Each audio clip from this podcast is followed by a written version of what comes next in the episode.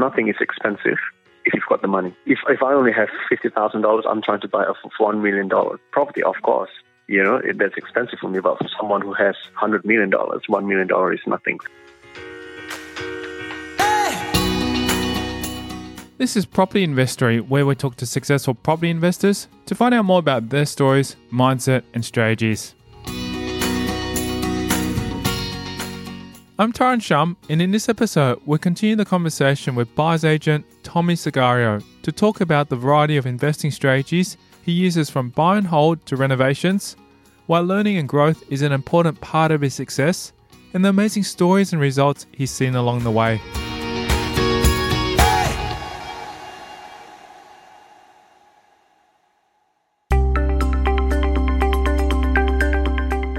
Continue from a previous episode to talk about the first few properties he purchased. Segoro delves into the story behind his third property and whether he resides in it or rents it out. The, the third one is um, is a house that we purchased me and my parents, um, which they are living in. So I've I've got my stake as well in that property, um, but currently my parents live there.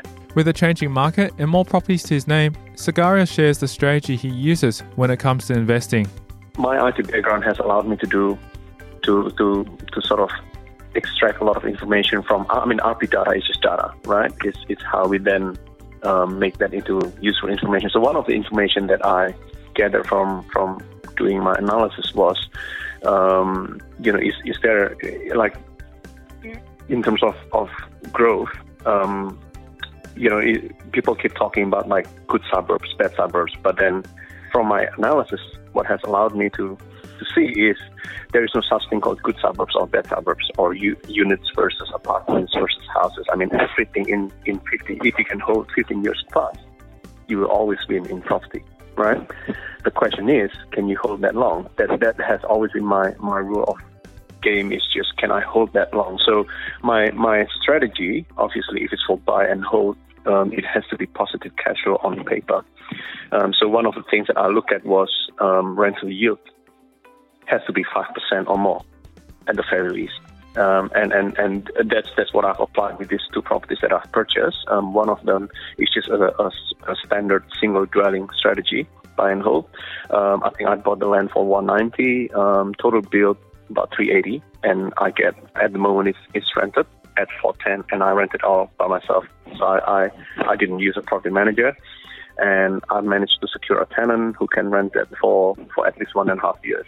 So I know during that period it will be yeah it will be it, it, it's a good five and a half percent rental yield return, um, and and yeah and, and I've got a, a long stable tenant, um, so at least that that allows me to be you know that, that that is positive cash flow. And the second one I was purchasing was a dual occupancy property, um, which is you know you can build two properties all in one title, uh, one one land, one title, and um, I can rent them, and I get I, that one is actually positive gearing. It's not just cash flow because cash flow. Um, my understanding is cash flow is something that you receive after your tax return, so it might be negative, and then you get your tax return, and it, it becomes your positive, right? But this second one is positive gearing in the sense that the rent itself already covers for the running costs. But how exactly did Segoro manage to find a property that would not only provide him with a stable income, but would be able to sustain itself through rental costs? I look for areas where rental yield is high. Um, so I look at the, the, the, comparison between property price and the rental income. Um, if if I can find a suburb where you know generally property median price is sort of can can give you so, that sort of five percent rental yield, then that then that's how I filter down the areas right?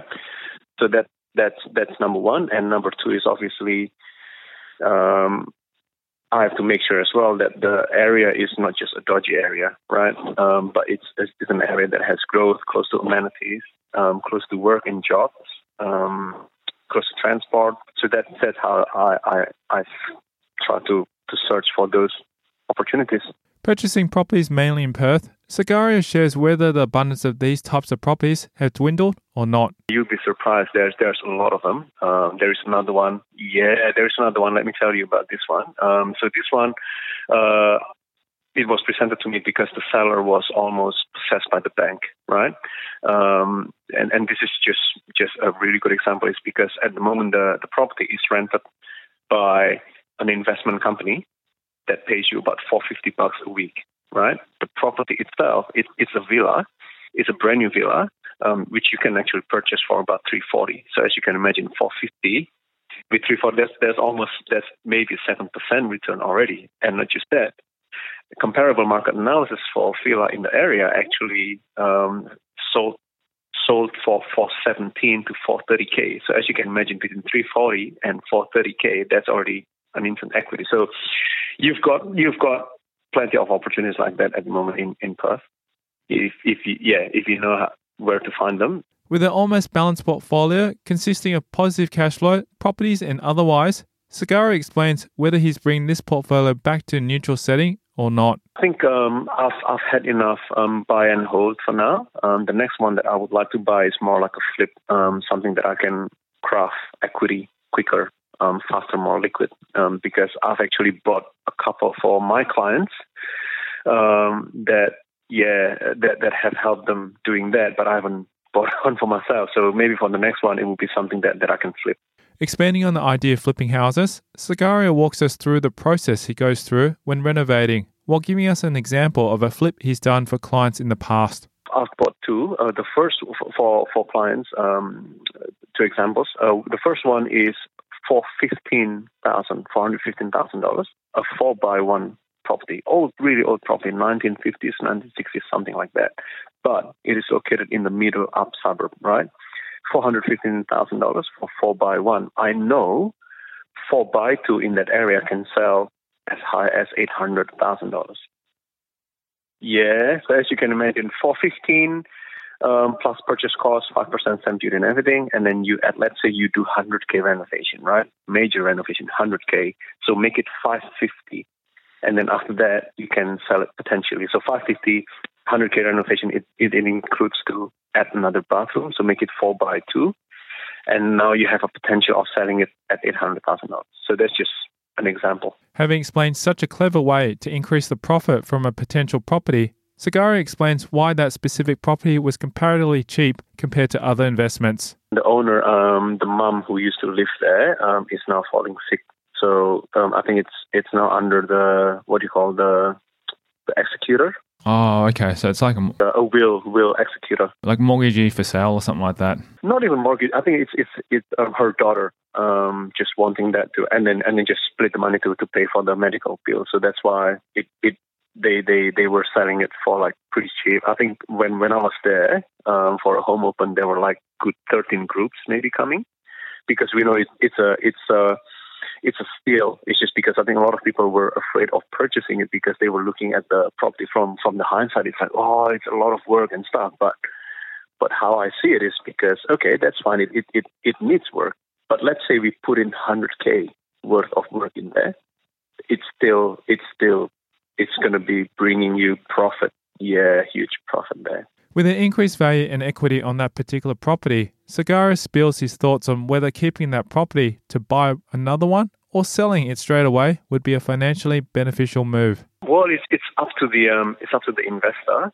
Um, I think if you if you try to get equity out of it, bank will only give you eighty percent of the valuation, right? So let's say let's say that property is worth eight hundred thousand dollars. You're going to get six forty minus the remaining mortgage. So you're not getting going to get as much as if you would have sold it. Having said that, though, I mean my client is happy with the area. He might be considering to live in that property. So depends depends on what he wants to do. Yeah. Moving on to other property types, Segoro shares whether developments or subdivisions are investment types he plans on carrying out in Perth. This is a challenge with something. I mean, a lot of investors they just oh I want to be a property developer because they reckon that's where the money is. Well, not so much from from how I've seen it so far. It's because as soon as the seller recognizes his property can be subdivided, he bumps up the price by like 50, 100k, right? So because of that, if you're the investor buying that property, you're not going to make many money, even if you try to flip. Because remember, when you try to let's say you want to build on on that land, it, it's going to cost you close to two hundred thousand dollars per per building. So the question is now, you know, if, if they bump up the price by hundred k, you you're losing hundred k straight away, but then and there. And um, and the second question is the current market. Can you actually sell that property easily? Um, because if if you have to keep paying for like holding costs, yeah, I've, I've been approached by a few developers who were just like losing a lot of money because they they just failed to to calculate the holding cost. They think, oh, you know, I'm just I can just sell this. Yes, on paper, if you can sell it, you can make money. But what if you can't sell it for like? I mean, some of them can't even sell for more than two years.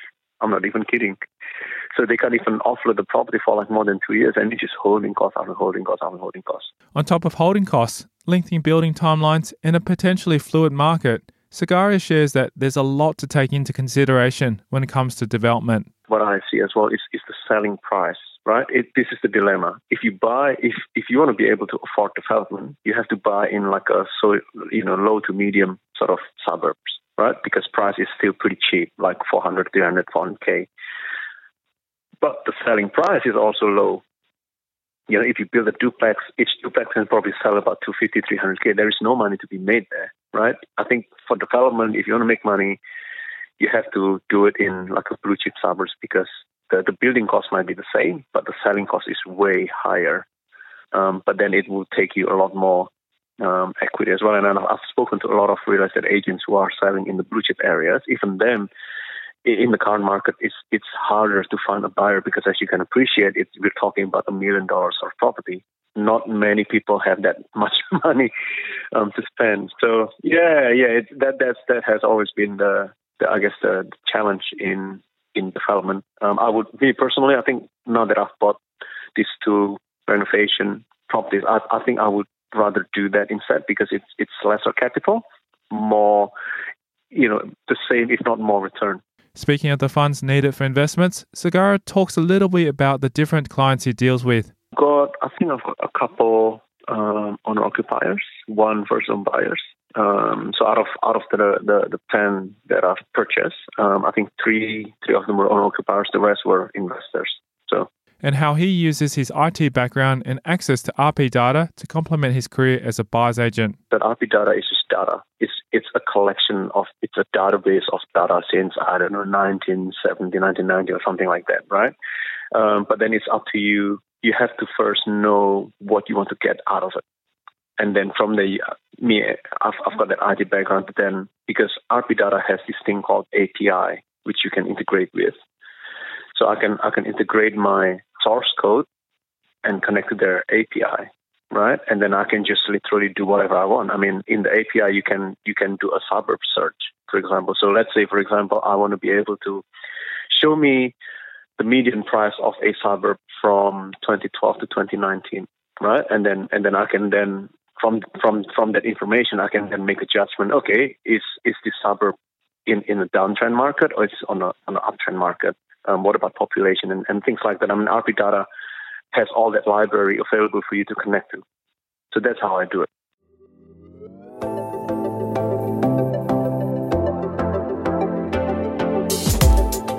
Coming up after the break, we'll delve further into Tommy Segoro's investing strategies and how he uses his IT skills when looking for property. It's more than just you've got the analysis skill, yes, um, that's looking at, at the, the growth and everything, but then you still have to have that second skill set, i.e., finding the actual deal itself. Why he stays wary of overeducating himself in property. I think anything that is too much is not good. If, if, imagine if I've got too much knowledge on property, it, it might make me a very, I guess, what do you call, critical and very cautious. And much more coming up next. I'm Tyrone Shum, and you're listening to Property Investory.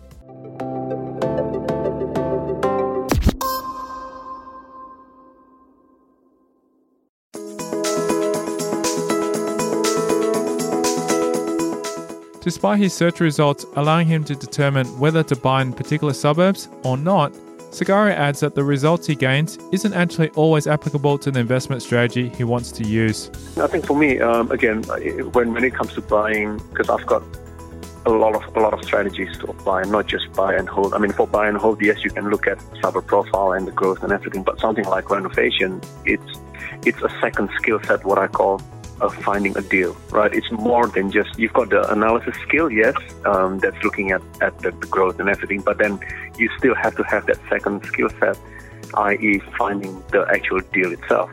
right? A suburb is just a suburb, but you have to be able to find what property in that suburb that you need to buy to give you the, the, the best profit. So um, I think something like RP data or, or, or analysis like that can give you the deal right? it just gives you the information about a profile of a suburb, but you still have to be able to go through uh, to your domain, and being able to spot a deal in, in, in that area. And uh, how are you finding the deals for yourself and clients as well too? Are you going to the main sources or are you building speaking to agents directly? Like do, do you get uh, off market deals regularly, that kind of stuff? I mean, so far the off market deals that I've got, um, they haven't been great to be honest. Um, people are like, oh, you know, one of the strengths of a buyer's agent is you, you, you are able to source off market property deals. But off market property deals, there, there is a reason why they become off market is because the sellers don't want to pay agent fee, right?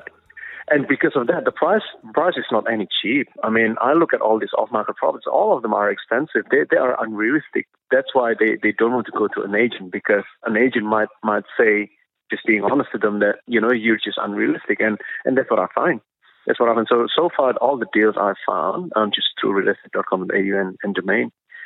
Um, I think for me is being able to know the the area every every suburb has its own median price. Let's say I, I look at a particular suburb, I know let's say that suburb median price is 500k, and then suddenly I spot a 4 by 2 for 415k, then I know ah that's below market, that's a deal. That's how I do it. Jumping into the mindset side of things, Segoro explains what it was that actually drew him to property and pushed him towards investing. The why is um, because I learned from my parents. Um, I, I use again. So far, my strategy has been buy and hold. Um, it's because you know I'm, I'm planning to have you know uh, my wife is pregnant at the moment, and and the way I was raised by my family as well is um, you know they they use property as a capital for their children, right? Um, I think Warren Buffett once said um, you know you can sitting under the shade right now because somebody planted a tree a long time ago. So that's that's that's my that what has been my mindset is um, the properties that I'm buying right now is, is literally just, you know, it's, it's for my children's future. Going back to where he first started, Segoro reflects on the things that held him back from initially investing and why the current property atmosphere could also hold others back from investing too. Yeah, I guess mainly capital. Um, and secondly, is is just banks at the moment are really tight.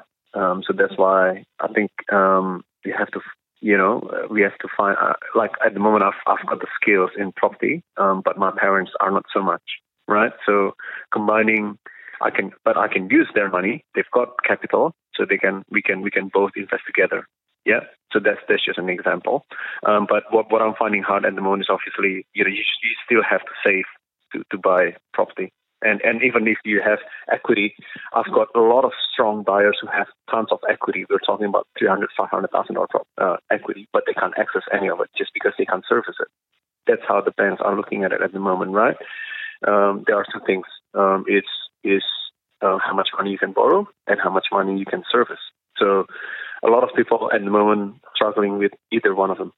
Um, either they don't have the money or they just they, they've got high salary but not much borrowing power or they've got a lot of borrowing power but not so much serviceability. So knowledgeable about property now, Segoro shares that a lot of the information he drew from along his journey came in the form of not so much mentors, but rather online resources and teachers. I listen to a lot of um, you know, property podcasts and videos and, and the various strategies that people implement. Um, different, I guess, different. I, I wouldn't say mentors per se, because mentors is someone that you you reach out to every now and then. Um, this is more more of just uh, I guess teachers I would say because I, I listen to them, um, follow them, uh, read about them. Um, various various Tyrone. Um, yeah, like you know from Dymphna Boholt, I think um, you must have heard about her and. Uh, uh, property options like Mark, yeah, Mark, Mark Walton, uh, Michael Yardney, um, and then just just my parents' friends as well, who are who have been like a, a big property developers in, in Asia, and yeah, yeah, just people who have been, I guess, successful in their investing journey. When it comes to books, Segoro has educated himself in property not by following certain authors, but just by reading anything he can get access and keeping up to date with property news. I do read books. Um, I, I haven't got a particular author that I'm following again. It's just I, I sometimes I just went to let's say Amazon Kindle, and I just browse through. I just type in property, and I, I pretty much just either buy or there are some free ones there, and I just keep reading them. yeah, or, or, if not, it's just property news, um, something like REIWA um, for WA. He adds to this his take on the problems of overeducating himself when it comes to property and why he keeps his reading list full but not overflowing. Yeah, I, I guess I've, I've seen a lot of people, um, they, they just get, they, they know too much. And I think anything that is too much is not good. If, imagine if I've got too much knowledge on property, it, it might make me a very, I guess, what do you call, critical and very cautious and never buy anything just because I know too much, right? Um, it, yeah, that, that, that's that's my opinion anyway. So, and why the best advice he's received hasn't come from any book or property guru, but rather from the best advice I ever received um, is uh, buy something that you can afford. That has always been. Uh, this is what my parents have always t- uh, told me: is nothing is expensive if you've got the money. Yeah, if if I only have fifty thousand dollars, I'm trying to buy a one million dollar property. Of course, you know it, that's expensive for me. But for someone who has hundred million dollars, one million dollar is nothing. So that's what my parents always teach teach me is buy something that you can afford. And and that that that's the same case with property. When I say what we can afford, it's more than just how much money we can put in, but it's like cash flow, right? Can can you actually afford that property to hold that to whatever you want to do? Let's say you want to renovate, can you hold? Can you take on the risk, um, calculated risk, not just stupid risk, just because somebody tells you to buy, um, but it's because you've calculated and you know you can afford it. So that's that's probably the best advice I've ever had. On another note, Segoro also shares with us the personal habit he has that he believes has helped him so far and will help him maintain his success in the future. I never stop learning. I never stop working. Um, I this is what has struck me as well. Is a lot of people are like, I wish I'm rich so that I can just retire, buying a house facing the ocean, and I can just sit and relax every single day. And yet, we see someone like Warren Buffett. is still working in, you know, and he's 88 years of age, right? So so I think I think it's it's it's, it's a mentality. Um, I, I reckon if you have a poor person mentality, it's that kind of mentality where you just want to retire and just not doing anything. But I think um, I until I die, um, I want to keep growing. I want to keep learning. Um, I, I believe that I still have a purpose in this earth until I completely gone. So that that's it. Appreciate, yeah, I, I, I mean, you know, people are like, oh, you know, I wish I've got a lot of money. I, I, I could just go traveling. I, I don't enjoy traveling too much. Like after two weeks of traveling, I'm tired and I just want to go back working again. Looking back to the past and knowing what he knows now, Segoro shares the advice he would have given himself 10 years ago. I would say to myself, um, get yourself educated. Um, cash flow is still king. Um, nobody can see um, nobody has crystal ball to be able to predict capital growth. Um, you know it's coming, but until then, you just have to make sure you can afford the property. So that's what I'm I'm going to tell myself. Going forward five years, Segoro walks us through what he's most excited about in his upcoming property journey. Well, I, I would like to execute strategies that I haven't executed before. So I think again, I've, I've bought for a client for let's say this renovate and flip, but I haven't been in that journey myself. Right. Um, having said that, I mean that that that, that property is, is all project managed anyway. Um, but I would like to be able to go to just be in. So that that's just be able to execute strategies that I haven't executed. Uh, another one is property options, for example. Um, I would love to be able to to be able to control a property without putting down a single cent. So things like that is is what excites me, and and that's what I'm going to be doing moving forward. He adds that whether it be development or otherwise, controlling a property is the main goal he's working towards right now. Either way, as long as I can control that property, I can do whatever I want, right? I can renovate it, I can develop it, um, JVs and, and things like that. So, yeah, yeah. Because at the moment, I think it's um, a lot of people I've talked to so far. They are open to the idea, but because you know they haven't done it, they were like, uh, I would rather doing it the, the, the old way. So, just trying to break into into that market um, is something that uh, really excites me. Having given so much insight in regards to property investing and the like, Segoro ends by putting his interesting spin on whether he believes skill, intelligence, or luck has been the catalyst for his success. My intelligence is, is contributes to something that I can control. Um, things like finding a positive cash flow property that's that's due to my intelligence. uh, and hard work, obviously, because I, I literally browse thousands of properties almost every day through real estate. So what, what I did, I just type in, let's say, a suburb with some criteria, and it came back with some thousands, you know, results, and I just literally go through one by one and and save them in my database, the one that I think is good. So that's that's that's due to my intelligence. But luck, I guess, is something that I can control. Um, things like being able to find a tenant in two weeks' time. Would expect that, right? Um, I've got friends who can't find a tenant for like six months, um, or or let's say property price. I mean, you know, property go, goes up and down. No, nobody can control that. Um, so things like that is is is I guess luck. I would say. Um, you can only you can I mean let's say you you look at a suburb that is downtrending you're like oh it, it, it's it's a good time to buy but you never know next year it might go down even further right so that that that is where where luck comes comes in with so much more to share here's how you can get in contact with Segoro all my clients came from social media. So as you can imagine, I'm really active in social media. Um, I've got Facebook, I've got LinkedIn, I've got Instagram, um, I've got Twitter. So you can always find me there. Um, EC Buyers Agent. That's that's the, the, my business name. Or you can go to my website, which is ecbuyer.com.au. You can call me as well, um, 0404 457 754, or you can email me. Again, all the details are in my website.